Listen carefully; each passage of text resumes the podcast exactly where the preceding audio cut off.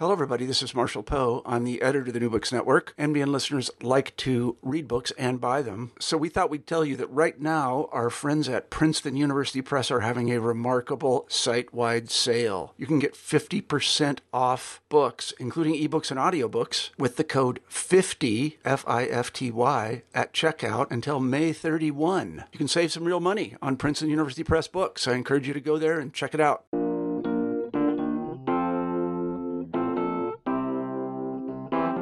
Hello, everyone. This is the New Books. My name is Yakir Englander, and I am your host for today. And today we have with us George Scialabba, and we are going to speak on your book, How to Be Depressed, um, printed by um, the University of Pennsylvania Press. Um, George, welcome. Thank you, Yakir. Thanks for having me. Thank you so much. A few words just to introduce you to our listeners. Um, you are an atheist and literary critic, and your work, which are fascinated. This is my personal judgment. Were published in the New Yorker, the Nation, the New Republic, and many other places.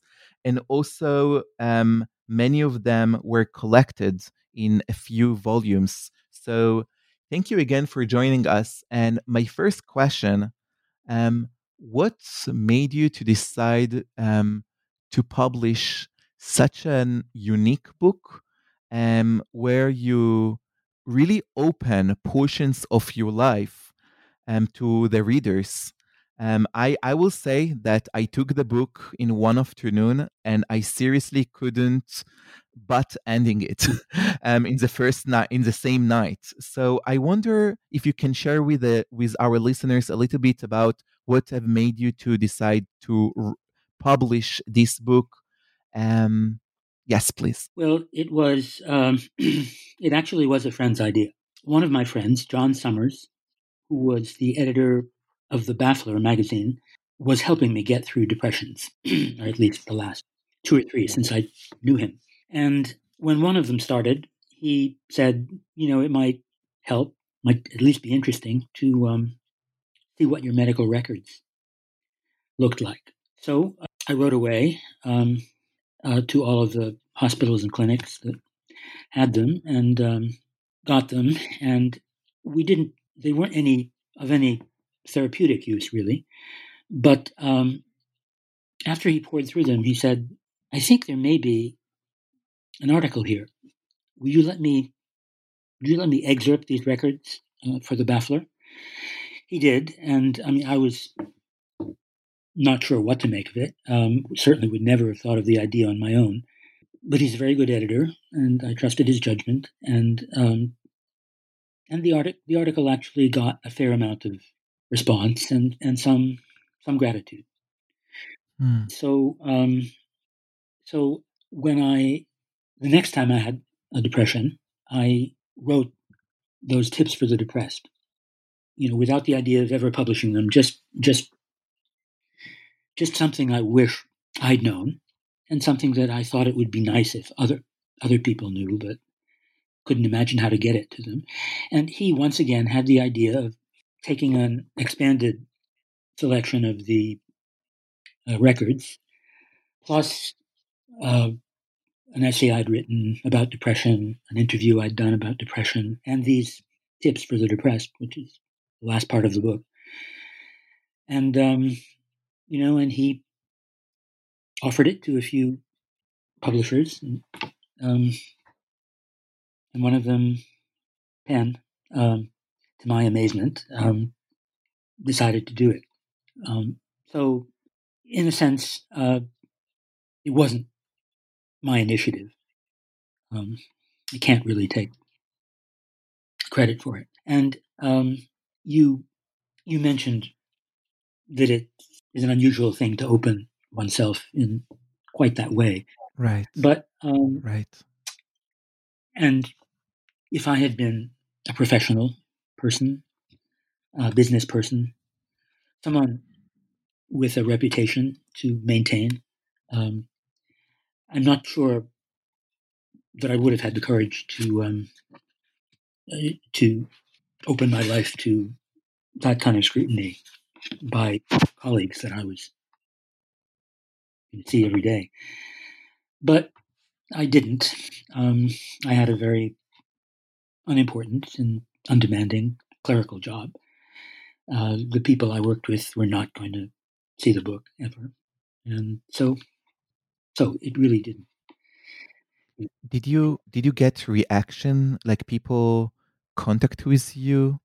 Um, I wonder which kind, if if people wrote you or called you or spoke with you after that, and because it's such a unique book to have on the bookshelf.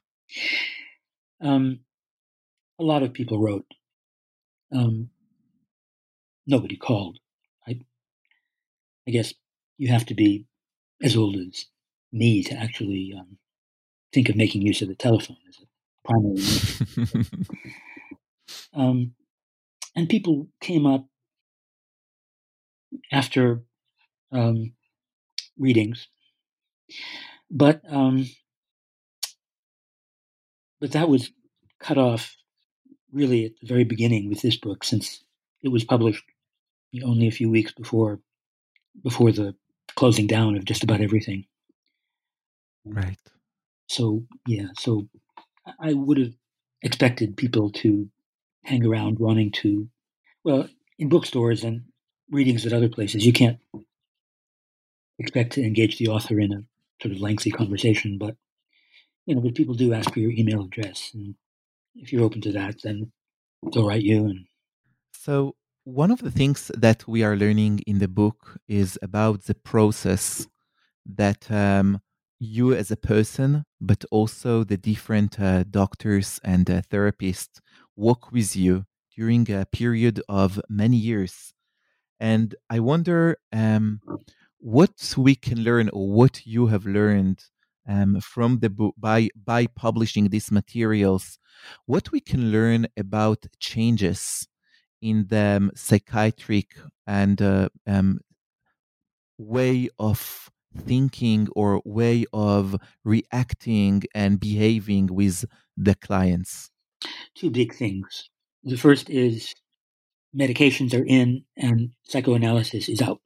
You know 50 years ago well maybe 60 years ago psychoanalysis was completely hegemonic, and now it's it's practically extinct. Insurance doesn't even pay for it. And the second thing is uh, legal liability. Psychiatrists and therapists are much more conscious now of um, of patients' rights. It's a good thing, and also has its disadvantages. Um, they, well, as you can see in the book, they sometimes write only the most cursory therapy notes. And the reason for that is that you know, now patients can see them and um, can sue if they don't like what they read. It's the same with hospitals. I, during one of my episodes, spent a week at McLean, and um, you know, one thing after another, I would scratch my head and you know, wonder what why they why they would do this, and and the reason always turned out to be um, because the insurance company demanded it. So I, am not sure.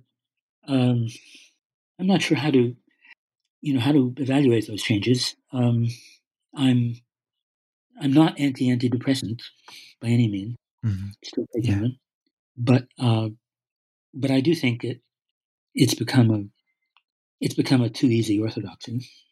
I wonder also, George, if you one of the th- changes that we have in the past, for sure, ten, but kind of also twenty years, is um, the virtual world, um, the internet.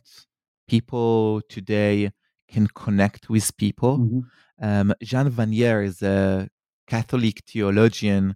Um, he said that there are more connections on the in the virtual world, but much less relationships. Mm-hmm. Um, so I wonder about that um, from your experience or from experience of others who deal with depression. Do you find the internet as a place that can help during the um, the hard moments? Um, if yes, if yes, how? And if not, why not? Well, um, No, it uh, it can't give you the the milk of human kindness, which is until some miraculous cure is found for deception, is probably what helps most of all. Yeah. But you know, short of short of the uh, ultimate in in human relationships, of the deepest possible human relationship, it it can help. Um, I mean, my best friend lives outside New York City, um, and you know, I'm in regular communication with him when I'm depressed, and even when I'm not. um, hmm. uh, so I'm grateful for, you know, grateful for the wired world in that sense. Also, in another uh, sense, I I got through a couple of episodes partly by by watching several seasons of um, popular television shows. Mm. Um, things that I wouldn't wouldn't be caught dead watching between uh, episodes, but um, yeah, but they were, um, you know, I would just really look forward to my hour each day, which is what I allowed myself. Um, and um, so, um, so it has its uses, um, and it has its abuses. As, yeah. as you probably know, there's a, a, body of research by now um, about teenagers, adolescents, yes, kind of are more or less addicted to their phones and serious emotional problems. Mm, right. Right. Yes. Yes. And um, thank you for that. So, my another thing that I've seen, um, and I um in the book, is that connection is like the the times when the depression um, was um, stronger and times sometimes it's like months or even years um, when um, it was not. And one of the questions that i'm working with and also by um, meeting like you know the um, questions about depression in general is a question of how much we as human beings with our beings how much the time when we are depressed when people are depressed is almost like a different self and how much do you feel that there is a continuation between the time of depression and the time of not being depressed? I also think about like what could be like is it important to remember in times when you feel better that these these times of depression are going to come back or they were there and how much it bring questions of like so who we are as humans. Um well in some ways i i do feel like a different person when i'm depressed. Uh, my metabolism actually changes. I normally stay up late and get up late but when i'm depressed i I go to sleep early and get up early. Um, during, you know, normally if I go to the gym, if I um, take a long walk, um, just feel tired and collapse on the bed, I can I'll just fall asleep um, right away for half an hour, forty five minutes. When I'm depressed, I'm often, you know, a lot more exhausted, fatigued than that but I'll fall on the bed and um, and I will. Uh, it's hard to describe, but um, will fall toward sleep and then spasm. Mm. Um, you know, and I will just go for half an hour doing that and eating patterns, and it, you know, it's in externals.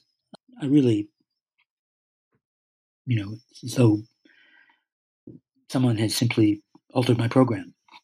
Um, how to think about those times when when you're well? I think you should.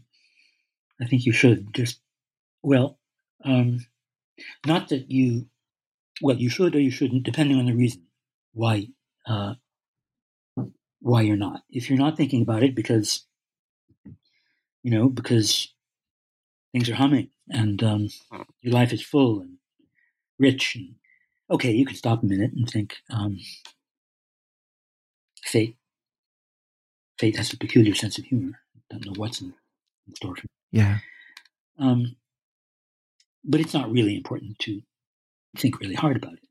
But if you, um, you know, if if you're traumatized and Yeah. you can't bear to think of it, um, then you know don't have to force yourself uh, um, at any particular time. But but yes, you do need to um, you do need to face up to it. Just because you know all of all of life's growth really comes from facing difficulties. Yes. Yes, there is in the Jewish tradition um, a very complicated and sensitive saying that when, you know, the divine created Adam, um, God said, look at them, and, this, and God said, like, oh, it's really good. And the rabbi are asking why, when God creates nature, God only said that, okay, it's good. But when God creates humanity, God said, very good. And the rabbi said, because good is that they are alive and very good that they must remember that one day there is death and there are challenges.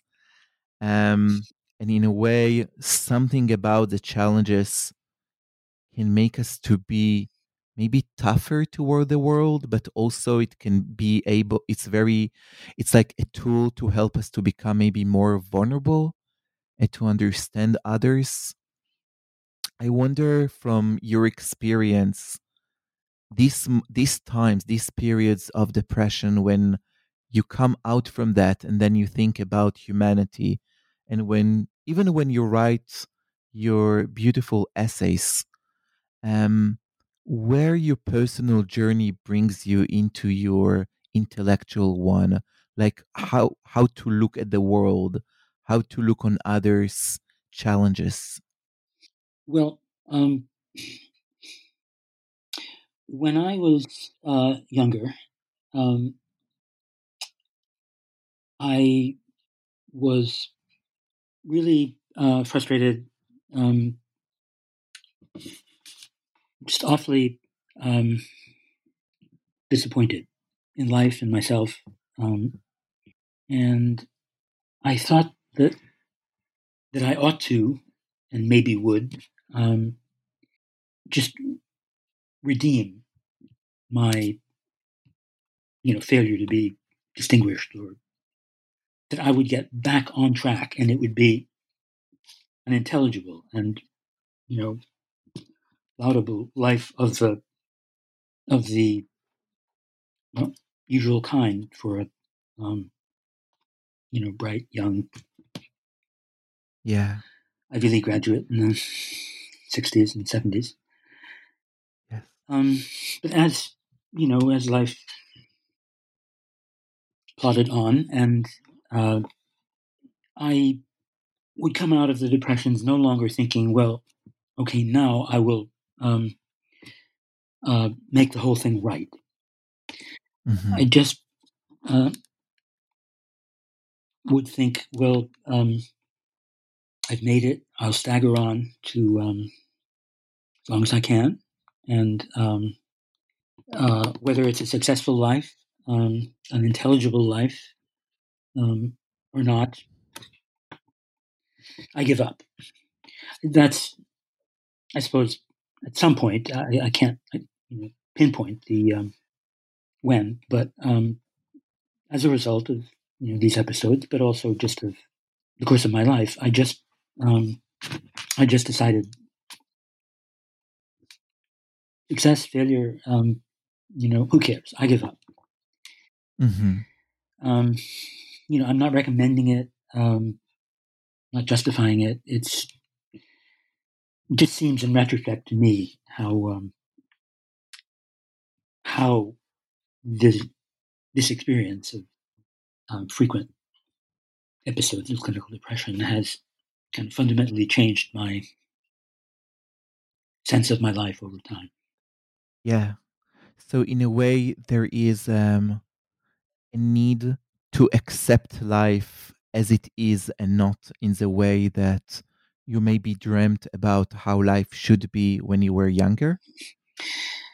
Well, I wouldn't I wouldn't prescribe that to anybody. Um, it's quite possible that it, you know, that that the I- ideal they had for their life is a worthy one and um, worth fighting for, um, even in the face of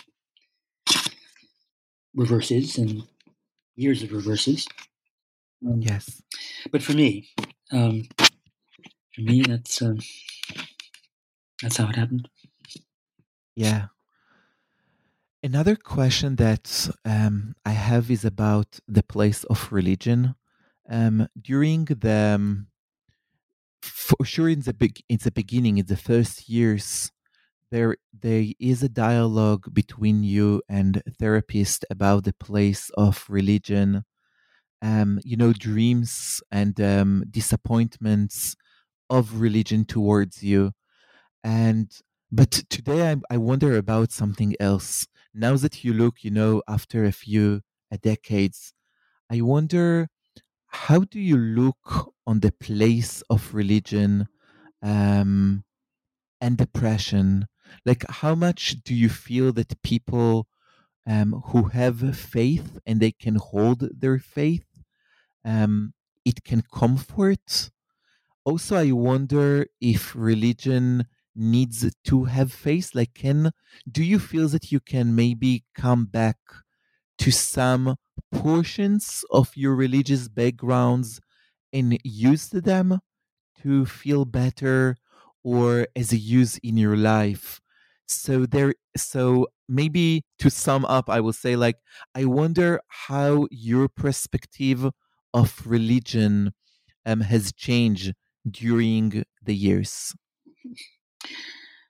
Uh, it it hasn't changed too much. Um, I, as a little boy, uh, was afraid of everything, and uh, so um, so heaven sounded, you know, like the answer to my all my fears, and so I was very pious little mm-hmm. boy and altar boy, and um, and joined Opus Dei, which very rigorous and traditional, and promised promised eternal life. And when I sort of thought my way out of it, um, I was uh, afraid of everything again. Mm. Um, and gradually learned how to live in the world and not be afraid of everything. Um, but the, um, I mean, and I, I was always aware that in rejecting a particular kind of um, Counter Reformation Catholicism, very traditionalist and um, rigorous, that that left that left quite a lot else um, to be explored. And I've done some exploring um, Buddhism, which I respect enormously. Likewise, followed by many of the uh, many of the um, Talmudic sayings and fables. You know, if religion is an honest reckoning with the deepest truth, then I respect any such person, no matter what they conclude, whether they conclude that there's a supernatural God or or not. Yeah. I I haven't moved um, very far back in that direction. Um, and other um, non-religion but spiritual practices like meditation or m- maybe something else. I've tried meditation and um, not very good at it. I think I'd rather spend the time uh, reading, reading the history and Mhm. theology of, um, well, of Christianity and Judaism and um, Buddhism and Islam. Um, yeah, I, I mean, I certainly am aware that it's my loss that I can't, you know, seem to meditate. But um, Mm. so be it. So, yeah. So I wonder, George, if um, I, I want to quote from you uh, t- for you um, about a debate that is in um, the Jewish text, in the old Jewish text, which called the Talmud, and there is debate between two schools, between the schools of uh, Shammai and the schools, uh, the school of Hillel, and they have a debate about an existential question. Um, one of them said that it was better to humanity or to humans not to be born than to be born. And the other one says it is better to be born than not to be born. And after three years of debates, they came to the conclusion that it is better not to be born than to be born. However, since we ha- we are born, and then they give you a list of things what you need to think about. Uh, but the, as always, at least in the Jewish tradition um, where I grow up, um, you know, the questions are much more interesting than the answers. And I feel that what a courage for two schools of rabbis to debate about this question and not to say, oh, thank you, God, that I was born. Thank you for giving me life every day. I need to thank you. But to the opposite, to ask a question like, hmm, I'm not sure, sure it's so good to be alive. Um, when I read the book, and, and I, I will tell you why why this um, midrash, this Talmud, came to my mind when I read your book. When I read the book, at the beginning, I was so hoping that it will become better and better and better. And then as the chapters move on and move on, I've learned that it's one of the most honest books that I ever read. And then when I came to the end, when you give advices to people who deal with depression, your voice there is different. Like you give people, you give you gave me and so many others um, a lot of hope. And I wonder where maybe the quotation of the Talmud meet you today. Well, um, the the question of whether life is worth living is a little bit um,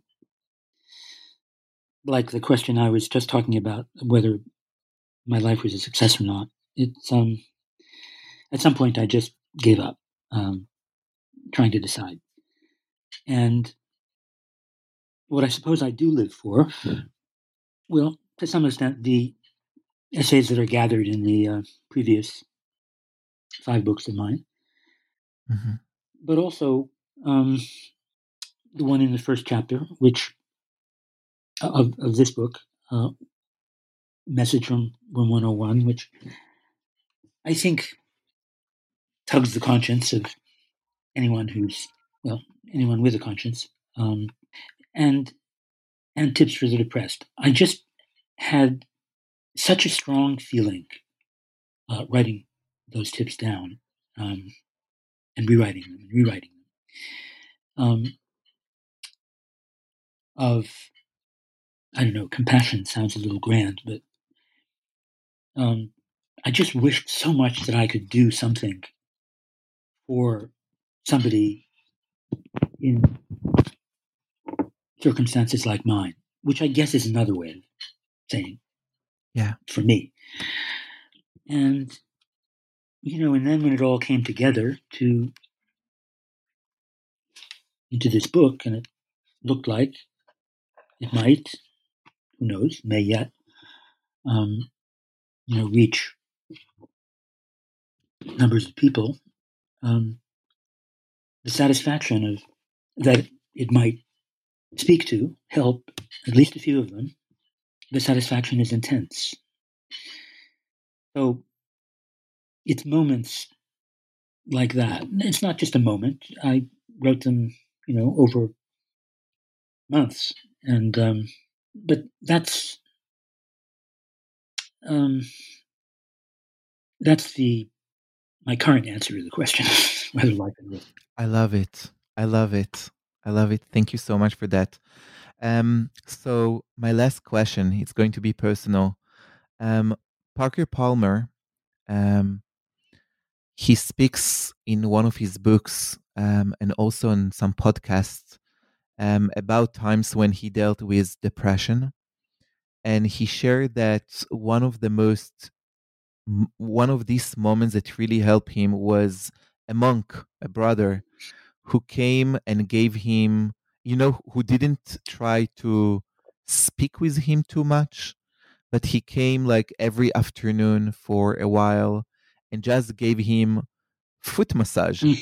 and told him, hmm, it feels that you your feet are more relaxed today or more tense or whatever and didn't try to talk with him too much but he was being with him and i wonder if you have a memory or a moment of um, as a gift that you give us by writing this book and mostly the last part of it i wonder if you remember a moment that helped you personally. Yes i i have a friend in new york um, and uh, for about six weeks she would drive up get up, you know, at six o'clock on Saturday morning, drive up, spend the uh, weekend with me, and um, she's a she was a teacher, so she had to get up very early for school, um, and, and, drive back, you know, late on Saturday night, sun, Sunday night, um, and she did this for six weeks or so. Um, you know, um, it was just the just the kindest, most generous thing. It's beautiful. George, thank you so much for writing and publishing your book. Um, I can tell you again personally, and for some people that already I gave them your book, um, it's such a gift. It brings lights into, um, I think, a subject that we many times even afraid to speak about. And when we speak about, we speak or with, um, I feel sometimes maybe unmature hope or with darkness that doesn't give a hope. And I think that what I love the most about your book is that I felt a very mature being. So thank you so much for that. Well, thank you, Yakir, for for um, for saying so.